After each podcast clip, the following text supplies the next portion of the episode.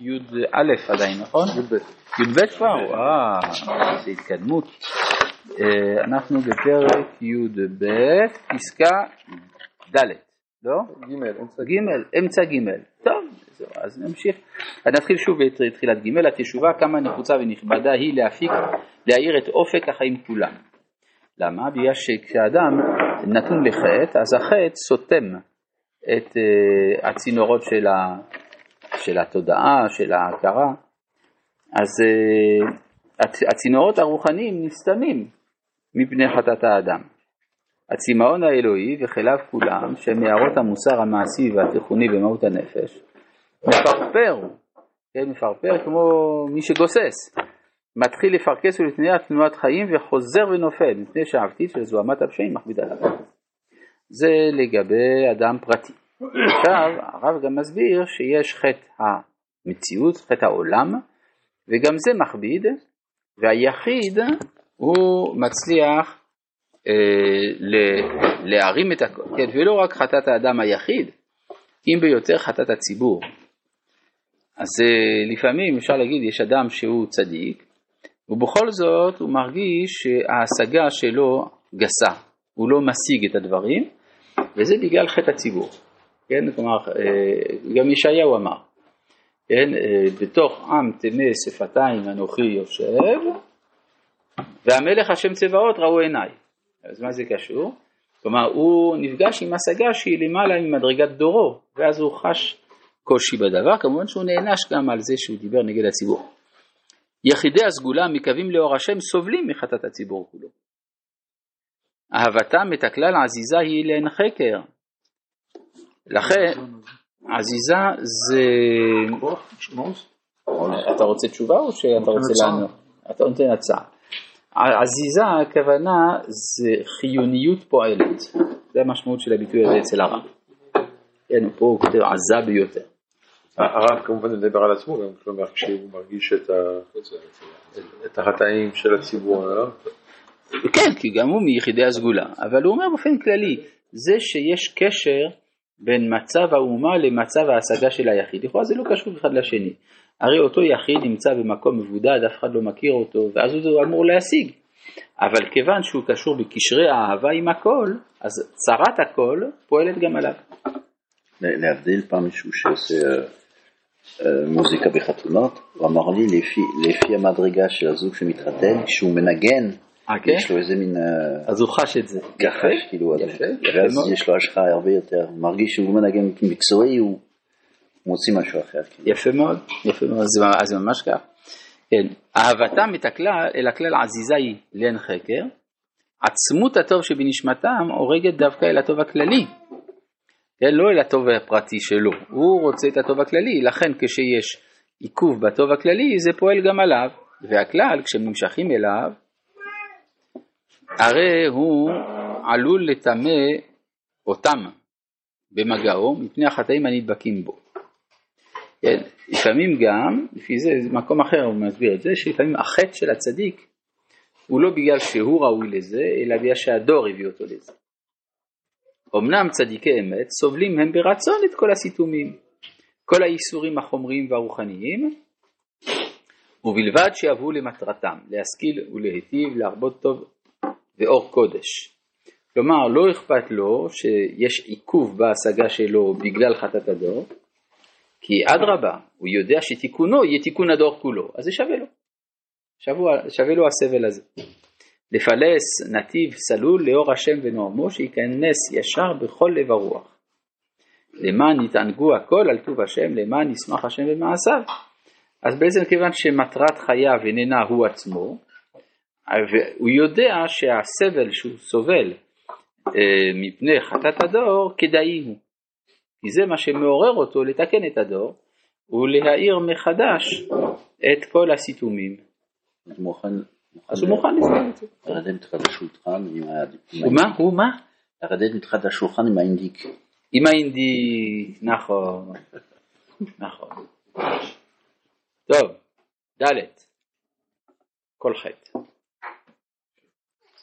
אפילו הקל שבחטאים. כן, הוא, יש איזה משהו ספק חשש אה, אה, מנהג דה רבנן, משהו כזה, כן? אבל הוא חטא בזה. מטביע בקרב האדם שנאה לאיזו בריאה. ועל ידי התשובה חוזרת האהבה להעיר. זה באמת, מה זה קשור? מה, מה זה בריאה? מה זה לאיזו בריאה? מישהו משהו או מה? לאיזה חתול או לאיזה אדם או, לא, או לשמש ולירח, לא הוא שונא מישהו. כן? חטאת, אתה שונא את החתול שעובר ברחוב. יכול להיות. לאו דווקא החתול שעובר ברחוב, יכול להיות אה, כל מיני דברים אחרים. למה? בגלל שהחטא מפר את ההרמוניה בין האדם לבין העולם. אז יש משהו בעולם שכבר לא תואם אותו, אז הוא שונא אותו, פשוט. זה פשוט לא. אבל הוא עושה את זה, אז למה שישנא את זה? מה? מה הוא עשה? האדם עושה את החטא, הוא עושה את החטא. כן? אז עכשיו הוא שונא מישהו. הוא שונא את התוצאה של חטא, מה? הוא לא, לא כתוב שהוא שונא את התוצאה של החטא, אני לא מבין, למה אתה... הוא אומר שהוא שונא מישהו. לאו דווקא, לא את החטא שלו. משהו, כאילו. רגע, אל תעשי לי ככה, לא, אל לא, תנסה לא. להבין. אני אומר, הוא, לא שונא את החטא, הוא שונא מישהו אחר. למה? מה זה? למ- למשל, אתן לך דוגמה. הוא רוצה לאכול בשר עם חלב, אז הוא אוכל בשר עם חלב. אז הוא שונא את הרבנים שאמרו שאסור לאכול בשר עם חלב. הולך ביחד? הגיוני. זה, זה דוגמה פשוטה. אבל גם אם הוא לא שונא את הרבנים, אלא הוא שונא את, ה, את, ה, את העולם, אפילו את ריבונו של עולם, שיש לו אג'נדה משלו לעומת האג'נדה של הקדוש ברוך הוא. יש ביטוי כזה בווידוי, ובחלתי בתורתך ובחרתי בתורתי. אז יש אי התאמה בין התורה שלו לתורה של הקדוש ברוך הוא. הייתה נקודת זמן שהייתה הרמוניה מלאה, כן, מתי? בגן עדן. עד החטא. עד אחרי. זה הרבה זמן, לפחות חמש דקות. כן? אז, אה, אבל זה לא משנה. אנחנו מדברים על זה שהרי אנחנו רואים אנשים שונאים. מה זה שונא? יש משהו שמפריע לי אצל השני. מה מפריע? הרי לכאורה, אם אתה צדיק, אתה בהרמוניה כוללת עם הכל, אז למה אתה שונא אותו? אלא אם יש איזה דיסהרמוניה בין האדם לבין העולם, זה יוצר. זה יוצר אי התאמה, אז יש איזה מרחב מסוים ששם אני לא שם. אז יש שנאה. זאת אומרת, האדם מתוקן, הוא אוהב את כל העולם. הוא אוהב את כל הכל. ודאי. גם את הרשעים, בוודאי, הוא אוהב את הכל. נכון, גם הוא שונא את הרשעים באהבה.